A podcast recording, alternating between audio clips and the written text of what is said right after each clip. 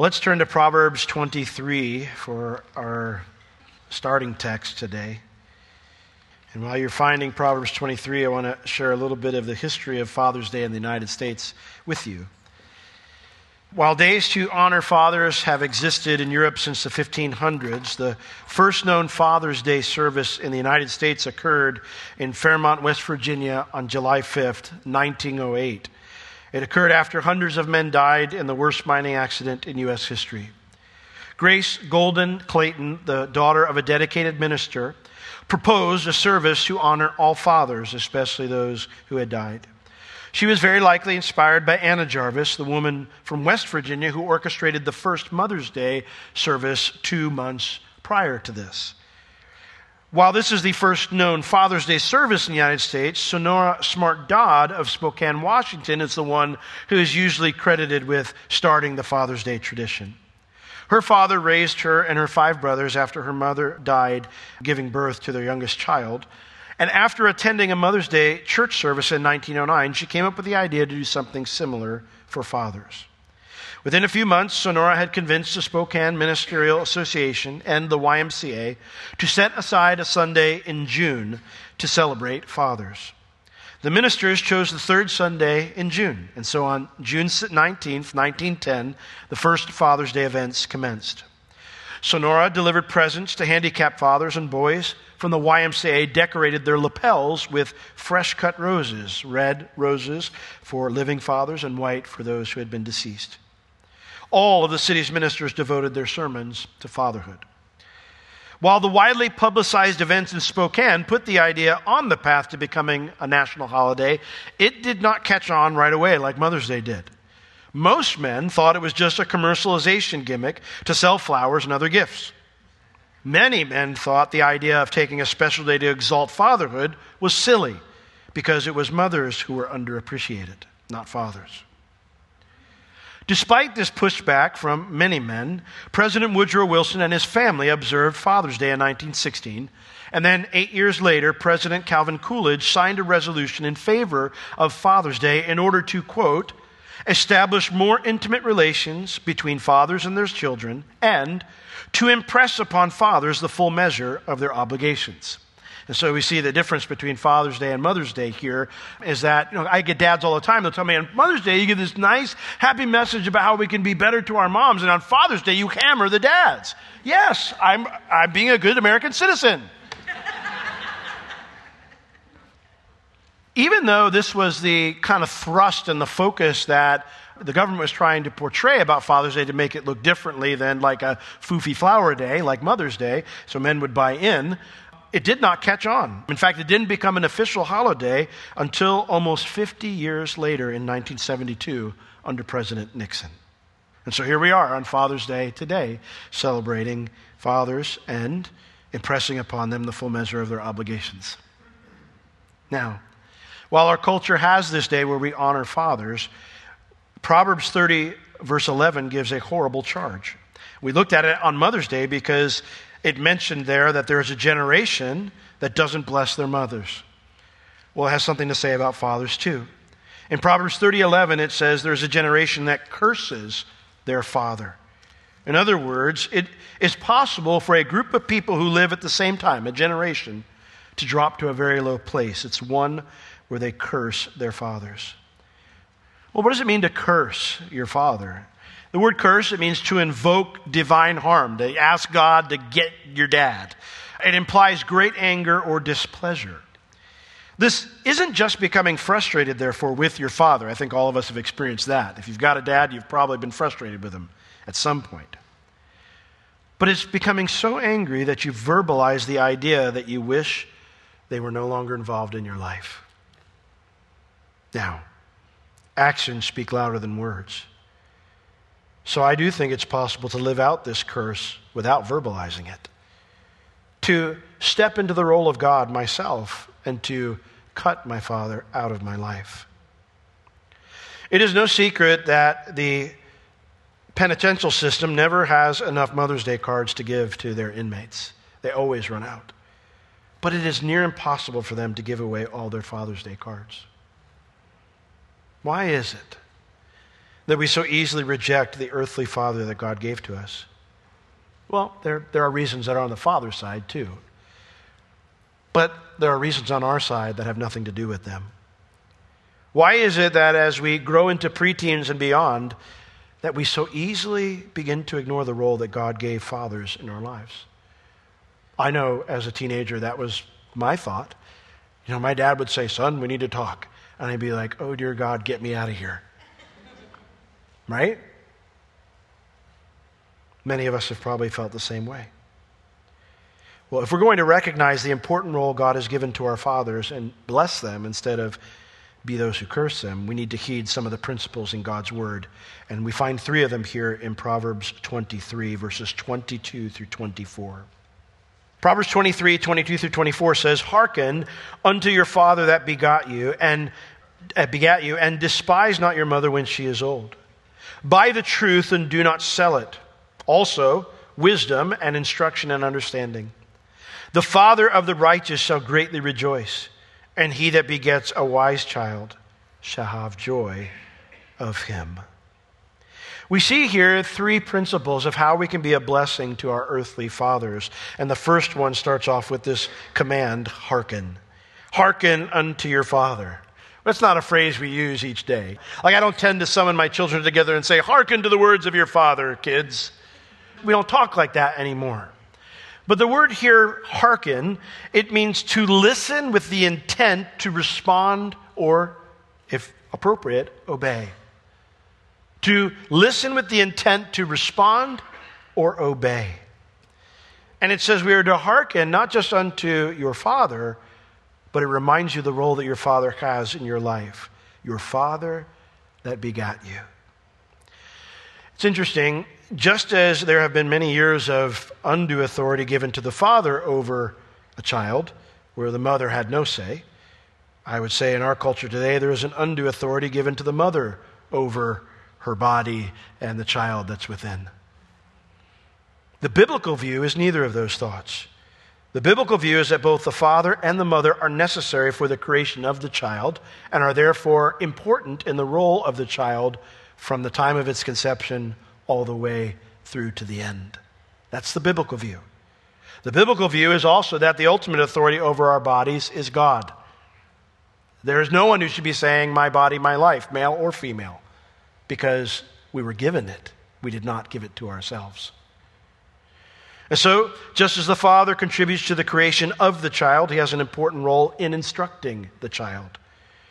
If you and I want to be a blessing to our earthly fathers, Solomon tells us remember that they had a role. Remember that they have a God given role. Remember that important role and listen with the intent to respond appropriately. Solomon says it in another way in Proverbs chapter 4, verses 1 and 2. He says, Hear, you children, the instruction of a father, and int- attend to know understanding. For I give you good doctrine, forsake you not my law. Let me ask you a question Do you do that with your earthly father? Do you listen with the intent to respond appropriately? You say, Well, my dad's made a lot of mistakes. Okay. Even if your father has made many mistakes, consider who Solomon's father was. Solomon's father was David. And then consider the fact that perhaps David's greatest failure involved Solomon's mother that Solomon lost an older brother because of David's sin with his mother. Consider also that that experience was also probably David's greatest experience of God's grace because he knew what he deserved for what he had done. Solomon, all throughout the Proverbs, talks about how he learned a lot from him who begat him, even though he had many flaws. And then he urges us to do the same thing. So, do you listen with the intent to respond appropriately to your earthly father? I would encourage you to do that if you don't. That's how you be a blessing to him. Now, verse 23 explains that this intent listening to our Father is a part of a very important goal that every person should have in life, which brings us to another way that we can bless our fathers. Solomon says, Buy the truth and do not sell it. Also, buy wisdom, instruction, and understanding. The word buy here just means get it, acquire it, however you have to. In other words, no other possession in life that you can acquire is as valuable as the truth, wisdom, instruction, and understanding. Those are the things that we should be looking for on the shelves of every store in life. And when we have found it, we should spare no expense to purchase it and then never barter it away for anything else. If that's my mindset toward the truth, then I should never write off an opportunity to add to my stock of it, right? One of the challenges that we face with our fathers is that we often don't want to hear what they have to say. I mentioned it earlier, but there are, were times as a teenager when my dad would sit down and I thought, oh no, this is going to be like 90 minutes of my life that is now gone. You know, he's going to say a bunch of stuff, and he's going to say it the same thing like 18 different ways, and probably tell me three different stories. Our Father's timing isn't always great, and we are well acquainted with their flaws as they try to instruct us. And fathers do tend to carry on. But if you want to be a blessing to your Father, search intently for something that they say to you that you can latch onto that will help you do better in the future. If you want to be a blessing to them, let them know what that one thing at least was. Listen, you don't have to agree with your father on everything they say or everything they advise you on. But if you're really seeking for truth, is it really that hard to try to find something from what they say to add to your vault of wisdom? Of course it's not. It's not that hard. So, do you do that? Do you do that? I'm especially speaking to teens here because rather than looking to get out of the conversation you're in with your father, are you looking for at least one thing that you can add to your vault from the conversation? I promise you that you will likely not only bless your father if you say, Hey, dad, you know what? You said this, and that's something that I really I, I want to implement into my life. I guarantee you will not only bless your father immensely, but you will likely shock him into speechlessness. I had a, a, friend growing up, and I didn't watch Leave It to Beaver. I don't know much about the show. That's before my time. But I had my friend, and, and my mom would always say, Your friend is Eddie Haskell. Now, I, I, again, I don't know the character, but what she described to me was he's the guy who did everything right in the outside, but was a troublemaker. You know, everybody thought he was great, but he was actually a troublemaker. Don't be the guy that just smiles and nods so you can get out of the conversation and do what you want to do. Look for a way that you can find some type of truth that you can add to your vault of knowledge, of wisdom, and understanding. Now, when we acquire the truth and we seek to live it out, that also brings another blessing to our fathers. Verse 24. This is the Father of the righteous shall greatly rejoice and he that begets a wise child, not a wise guy, a wise child, shall have joy of him. That phrase greatly rejoices at the very beginning of the sentence in Hebrew. That's how they, word placement in a sentence is how they show emphasis. So it'd be like kind of typing it out in caps. Greatly rejoicing is the Father of the righteous. But what is the righteous? Well, it's someone who's right with God.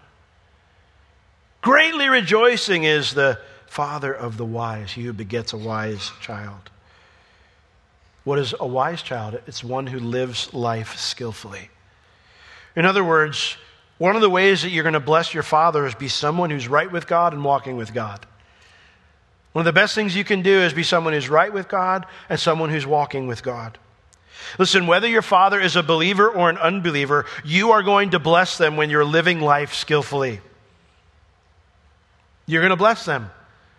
There's no father out there that's, well, most fathers out there are going to be incredibly blessed when they see you doing well in life, making good decisions.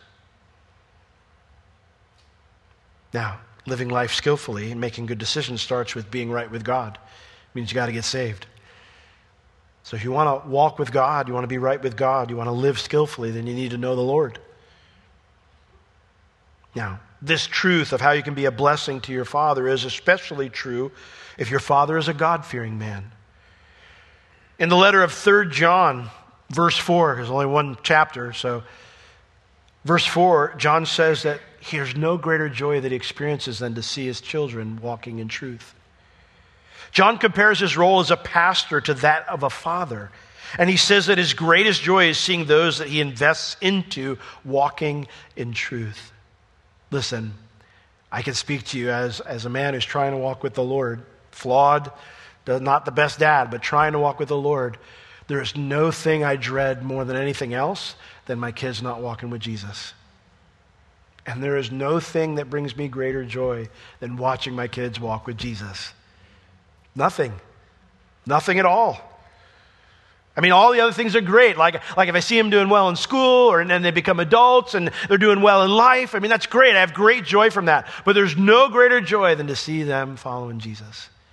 And there's no greater dread when that's something that's in question. If you have a God fearing father, nothing will bless him more than seeing you walk with Jesus and doing what Jesus says. And so I ask you this morning are you right with the Lord? Are you walking daily with him? Are you living life skillfully by doing what he says? If not, the best Father's Day present you can give to your dad is to get right with the Lord, to repent. So, Three ways here that Solomon lists that we can be a blessing to our fathers. Number one, by listening with the intent to respond appropriately. Number two, by sparing no expense to gain the truth. And number three, by being someone who walks with the Lord. And we could end there. And there's other things that we could even talk about how you could bless your dad, but I want to be a loyal American citizen. And so I'm going to now impress upon you, fathers, what your obligation is. And so it is no secret why many have cursed their fathers. Some of it, of course, is a rejection of these things. I don't want to listen with intently. I don't care what he has to say. I want to do what I want to do. I know what's best. He doesn't know what's best for me. I don't want to seek the truth. I want to seek this, this, this, or this. I don't want to walk with the Lord. I want to do this, this, or this. Some of it is a rejection of these principles of Scripture. But some of the reason that some curse their fathers is because fathers either refuse to learn about their God given role or they refuse to live out their God given role. And so we cannot leave our lesson this morning without looking at how God teaches fathers to treat their children, to spend some time impressing upon fathers the full measure of their obligations. And I'd like to do that by looking at how God is like a father. And we're going to start in Psalm 103. Psalm 103. So if you're not a dad today, that was the first part of the message was for you. If you're a dad, take special notice here. Psalm 103, verse 13. We're going to look at some verses that will, God will compare how he treats us to a way a father treats his child. He says in Psalm 103, 13, like as a father pities his children, so the Lord pities them that fear him. So we're going to learn from the best father. It says that a father pities his children. Well, the word pity here, it means to show mercy to someone, to love someone, to have compassion on someone. It's the kind of love that looks at someone who is in trouble and you're moved to be kind. It stands in contrast to someone who doesn't love that person enough to stick with them when they're in trouble. It's the kind of love that is moved to take action, not because the person deserves it, but because you have a special relationship with them. That's what it says here at the end. The Lord pities them that fear him, those who are following him. He has a special relationship with them. That's the relationship that's being described here. That's the mercy, love, and compassion that is being described here.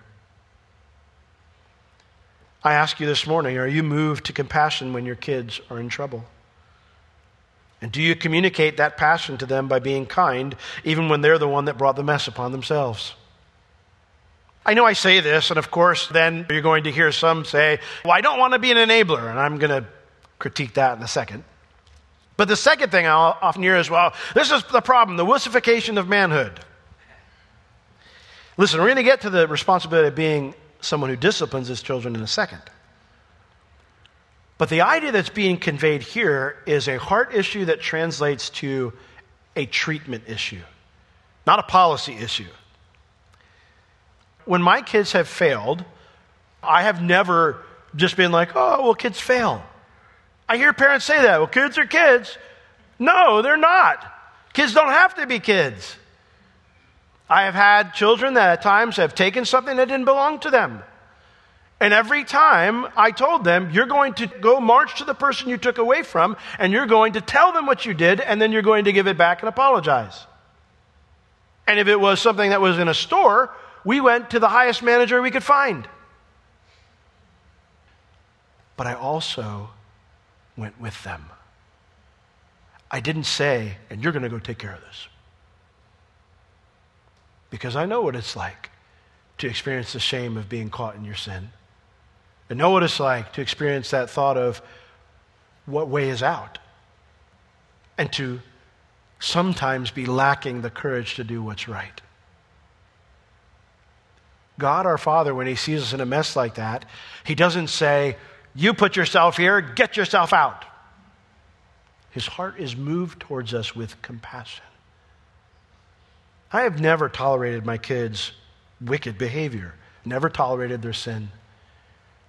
But something I'm striving to do more and more as I'm growing as a father is to be a man who will have compassion upon them when they sin and when they fail, when they're in trouble, regardless of why they got there. I was taught, as for example, a young man in my church, well meaning, that if you see someone on the side of the road, you don't just give them money because you don't know what they'll do with it, and you're a steward of God's finances, and you're going to give an account for that someday. Sounds good, doesn't it? Except it ignores all the verses that say when you see someone in trouble, you're supposed to have compassion like God does, which means it doesn't matter why they got there, and it doesn't matter what they're going to do with it. You do what God says. Now, there are times that I felt like God said, don't do that. Don't help that person out this time because I don't want you to fix the fix that I fixed him with. But there are many times when the Lord has said to me, My heart's moved for this person. I want you to be a personal, tangible piece of my heart to them. Just go help them. The Bible tells us that's how he treats us, and we're to follow his example. One of my favorite stories in the Bible is mischaracterized by its name the parable of the prodigal son. It's not about the son, it's about the father. Two songs I can't sing. One is a song written in the 90s by a vineyard worship leader named Brian Doerksen called Faithful Father. And it's this all about Luke 15. And the other one is When God Ran. I don't know who wrote it and don't know when they wrote it because it's before my time. But if it's being sung, I'm not going to be able to verbalize the words because it's too emotional for me. Because the idea of just how faithful God is when we look at this parable is so emotionally overwhelming. When the prodigal son goes back in Luke 15 20, it says he arose and came to his father. When he was yet a great way off, his father saw him and had compassion on him. Here's our word pity. And he ran, and he fell on his neck, and he kissed him. And the son said unto him, Father, I have sinned against heaven, and in your sight am no more worthy to be called your son. But, why does it say but the Father? The reason it says but the Father is because there was more to his speech that he was supposed to say. The rest of his speech was to say, Please make me as one of your hired servants. But the Father didn't hear that out. Father said to his servants, Bring forth the best robe, put it on him, put a ring on his hand and shoes on his feet, bring hither the fatted calf and kill it, and let us eat and be merry. For this my son was dead and is alive again. He was lost, but he's found. And they began to be merry. Was that fair? No, it wasn't fair. But it was compassionate. That's how our Heavenly Father is with us. We look at this guy and we say, How could you say that? He, he demanded his inheritance before his father was even dead. It's unheard of. And then he went and wasted it on all sorts of horrible things. Yeah, and he didn't get any of that back. But he had a father who still loved him and wanted to be with him and give him what he could, which was kindness, compassion. A father pities his child. God calls fathers to train up their children in the way that they should go, but God did not call us to be harsh and uncaring. And so I ask you this morning do you need to ask God to give you his compassionate heart for your kids?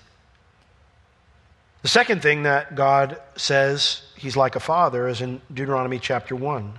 When he's rehearsing to Moses his faithfulness to the first generation, even though they didn't trust him, he makes an interesting statement here in Deuteronomy 1, verses 29 through 31.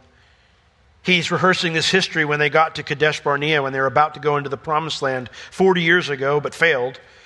Moses is saying, I told you, dread not, neither be afraid of them, for the Lord your God, which goes before you, he shall fight for you, according to all that he did for you in Egypt before your eyes, and in the wilderness, where you have seen how the Lord your God bare you as a man does bear his son, in all the way that you went until you came unto this place. A father carries his children. Disney was kind of Bev's happy place when we had little ones. It was kind of the place that we could get there and she would kind of relax and because the kids would have a blast. And, but I hated going to Disney because the end of Disney is not magical. Not at all. And if you have little, little ones, you know it's definitely the opposite of magical because you are waiting for that monorail or that boat to come with a child that's been walking all day, does not have the ability to hold themselves up anymore, and your back and your side and everything is hurting, and you're just praying, Dear God, let the monorail get here.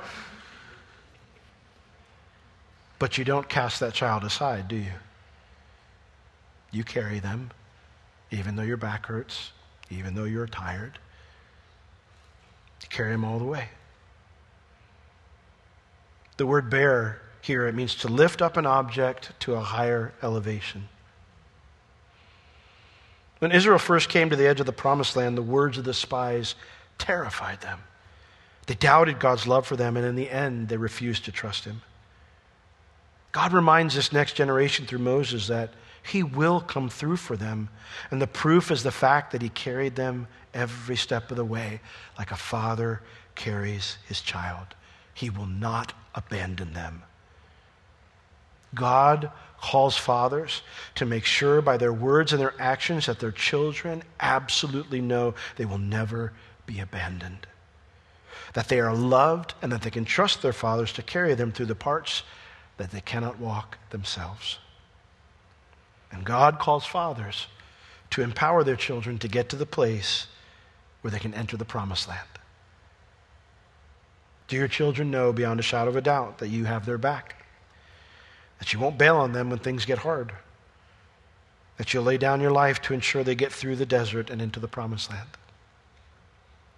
The third way that the Bible compares God to a father is in Proverbs 3, verses 11 and 12. Proverbs 3, verses 11 and 12. Proverbs 3 11 and 12 says, My son, do not despise the chastening of the Lord, neither be weary of his correction. For whom the Lord loves, he corrects, even as a father, the son in whom he delights. The word chastening here it means correction that involves both a consequence and a teaching. A consequence and a teaching. God, we're not to despise his consequences and his teachings because he's like a father in this way who corrects the children that he delights in. God delights in us. The word means to have a feeling of fondness and affection for someone, to be in their good graces. Solomon compares God's discipline to a father who is fond of his kids. God disciplines us because he favors us, because we're in his good graces. We're his kids. And so Solomon makes that comparison because that is how a father who is fond of his children acts. The time, the energy, and the perseverance it takes to discipline his children is worth it to him because his heart is toward them. His kids are special to him. That means that a failure to discipline my children is a sign of selfishness. That I am more fond of other things than taking the time that is necessary to ensure my children are trained to become decent adults. Because that's your job as a dad, is to loose your children on this crazy world as decent adults. It's mom's job too, but it's Father's Day. In Ephesians 6 4, it says, Train your children up in the fear and admonition of the Lord. Don't provoke them to wrath, but train them up in the fear and admonition of the Lord. Teach them to love the things God loves, to hate the things God hates. Train them up. Educate them, teach them, be an example to them that when they are loosed upon this world and you are now at much lesser influence, they are a decent human being. Do you take the time to consistently discipline your children? Or are other things more important to you? The fourth thing that the Bible compares God to a father is in Matthew 7 9 through 11. This is a really cool one. Sometimes when you do like a Bible study, you have some things that immediately come to mind. But then you start digging in, and you're like, oh, I forgot about that verse. This is one of those that I hadn't thought about. And as I was researching and saw it, I was like, this is so cool. But in Matthew 7, verses 9 through 11, Jesus is saying, Ask and it shall be given to you. You know, seek and you'll find. Idea, seek the Lord. But then he makes this comparison in verse 9. He says, Or what man is there of you whom, if his son ask bread, will give him a stone? I mean, which one of us is dads, if our kid says, Hey, can I have a piece of bread, dad? And you'd be like, Here, munch on this rock instead, kid. We wouldn't do that. Or if he asks for a fish, will you give him a serpent? If you then, being evil, know how to give good gifts unto your children, how much more shall your Father which is in heaven give good gifts to them that ask him? The Bible compares how God gives us good gifts to a father, how he interacts with his kids, that he gives them good gifts. The word good here means that which is morally good, that which has good value, that which is generous. A father can give many kinds of gifts to their children, but God is our example in that he never gives us wicked gifts or worthless gifts. He is generous to give us that which is beneficial and that which is in accordance with his holy character. I have one of the best examples in my life of not get your dad not giving a good gift. We have the joke that we tell in our family from time to time about the time that my dad blew it. I think I can't remember his Mother's Day or my mom's birthday. But my entire childhood life, my mom said, do not ever get me pots or anything like that for my birthday or for Mother's Day. And so as we're there on this special holiday, and the wrapping is coming off the very large box that's making metallic noises inside of it. And we begin seeing the pictures on the outside of the box. All seven children who had heard our mother say this for seven years were saying, Oh no, he finally did it. At first, I was, I'm the oldest, so I was old enough to kind of think and maybe wonder, maybe it's a gag gift. And then I saw the look on my father's face and I thought, no, he did it. That was not a good gift. That was morally not good because someone had said, don't do that. That was not of good value. it's certainly not generous because it's what someone wanted to give, not what someone needed. We tease my dad all the time about that. If he's watching now, I hope he's chuckling. But my dad's a good gift giver. That was just a, a good object lesson. God never gives us not good gifts. And as fathers to our kids, we should be giving them morally good gifts, gifts that have good value, and gifts that stem out of our generosity. It is incomprehensible to me when I hear about a father taking his son out or his daughter out on their 21st birthday to get them drunk.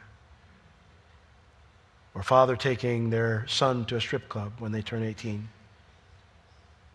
That's not a good gift.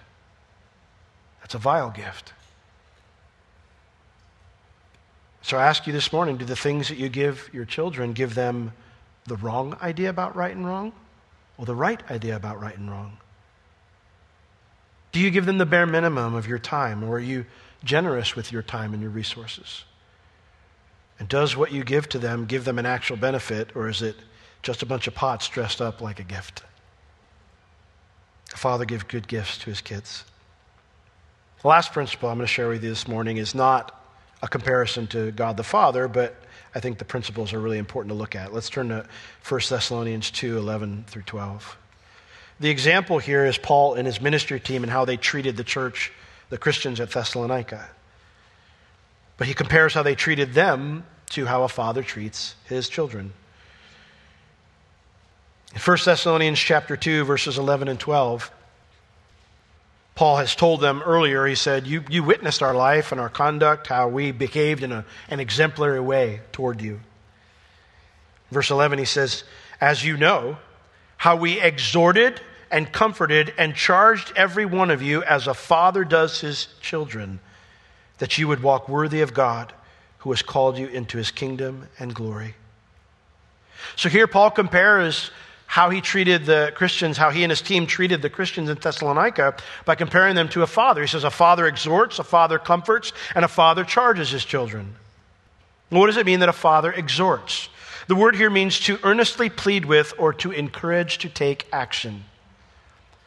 There have been those times in life when I have sat down with a child, one of my kids, and I have earnestly pled with them to do the right thing or to consider what I've been talking with them about or to consider a different course of action.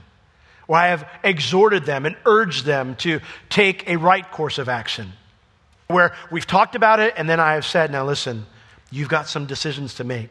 And I am urgently pleading with you, please make this decision. Please talk to the Lord about this. Please read the word and then let's come back and talk about it. That is part of our job as fathers. Listen, you can, like, you can march into the room and be like, listen, you're going to VBS whether you want to or not. But when they're 18 and they're in a whole different type of decision making process, that authority is only going to go so far. If you're not able to wield influence, you're going to have a lot of defeats instead of successes in trying to move your kids. Part of what you have to do is to plead with them, exhort them, to encourage them to take the right action, to be those who walk worthy of God, not just to do what you say. The second role that we have as fathers that Paul mentions here is we comfort. The word here to comfort means to console someone in grief or disappointment. In our family, it's interesting. I was terrified growing up as a kid to, to go to my father before he was a believer, especially if I messed up because I was going to get in a lot of trouble. There was no comfort coming from dad. So if I wanted comfort, I needed to go to mom first. And then we'd work out the courage somehow to somehow tell dad. That was before my dad was a believer. I, I go to my dad for comfort all the time now. and he gives great comfort. But I swore as a young person that I, would, I wanted to be different than that. I didn't want my kids to be afraid to come to me when they messed up. My kids are probably afraid to come to me when they mess up in really small ways because I overreact. But most of them, when they've been in real trouble, have come to me pretty quickly. Because even though we need to have some tough conversations, they usually know that one of the first things that's going to happen is be like, You're feeling pretty lousy, aren't you? Like you're scared or you're this. And I just try to put my arms around them and let them know, hey, I don't know how, but we're going to find a way to get through this, okay? We're going we're to talk about it. We're going to work through this, and we're going we're going to find an answer. Part of your job as a dad is to console your children when they're experiencing grief or disappointment. They need to know they can go to the one that will not only tell them the right thing to do, exhort them, but also comfort them. And then lastly, I love this one. It says that he charged them. That's what a father does with his children. He charges his kids. And I read that, and my first thought is, yeah, that's right. We give our kids charges. Like Paul says, I charge you, Timothy, keep the faith. But that's not what this word means. This word is actually martyrion in the Greek. It's where we get our word for being a martyr from. And it means to be a witness, to be someone who testifies to another. In other words, we're to give our testimony to our kids. There have been so many times that my kids have been talking about something, and I say, Oh, let me tell you a story. Let me tell you a story about Will the Foolish. Let me tell you a story about the time I was faithful and God honored his word. Let me tell you a story about how God showed me mercy when I repented. That is part of your job as a father, is to make yourself vulnerable and to share your testimony with the Lord, with your kids. It's interesting, Ephesians 6 4 tells fathers not to provoke their children to wrath. And then Colossians 3.21 tells fathers not to discourage their children by provoking them to anger. So when we encounter our kids and they've messed up, our job is not to produce discouragement or wrath. Our job is to exhort, comfort, and charge. When I become frustrated with one of my kids' behavior or their decision making, Beverly has often reminded me, well, that's why God gave them parents, Will. My role as a father is not to respond to a tantrum with a tantrum, or a bad attitude with a bad attitude, or repeated failure with my own repeated failures. A father's job is to exhort their kids to do what they already know they should do, to console them when they fail to do what they're supposed to do, and to give our own testimony to God's faithfulness when we followed Him, the consequences when we've experienced His discipline when we haven't, and the mercy that God has shown to restore us when we repent. That is the job of a father. A father has compassion on his kids, he carries his kids, he disciplines his kids, gives good gift to his kids, and he exhorts, comforts, and charges his kids. Men, we are fathers. Nobody else can claim that title. It's a unique role that cannot be explained by any other relationship people have in the world. And it's a role that God has towards every one of us. It's a heavy calling to be like our Heavenly Father. My wife, she always blesses me. I walked out this morning and had all these sticky notes all over the house that talked about what a father is. You read some of them and you smile. You read some of them and you go, I am not that.